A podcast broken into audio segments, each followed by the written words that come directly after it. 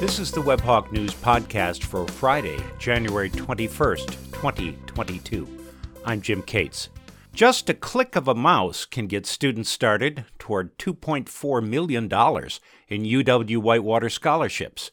Categories include merit aid based on academic credentials and scholarships for students from out of state who have ties to Wisconsin.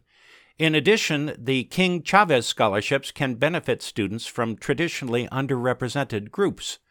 The site also compiles links to scholarships from outside entities based on interests and career goals. More information is at uww.edu/scholarships. It's Total Access Week at Warhawk Alley in the University Center now through Saturday night, the 22nd. Bowling, billiards, and other amusements are free of charge to anyone with a Hawk card. Use the Warhawk Alley app to make a reservation.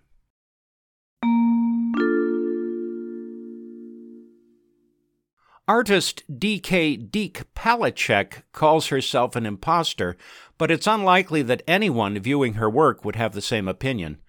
Palachek, who lives and works in northeastern Wisconsin, has a background in mathematics, finance, and venture capital.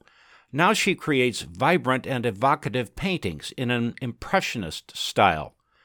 Palachek's work is on display at Roberta's Art Gallery in the University Center through February 24th. An opening reception with light refreshments is scheduled for 6 p.m. next Wednesday, January 26th.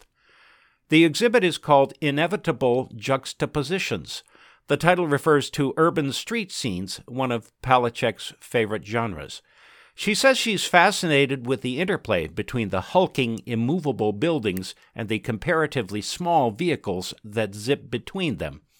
This same fascination with light, shadow, and the power of a brushstroke to suggest something much more complex also informs her work with figure studies and plein air landscapes. Palachek has exhibited at juried shows and has received numerous awards for her work. The Warhawk News Podcast is an independent production from the University of Wisconsin Whitewater. I'm Jim Cates.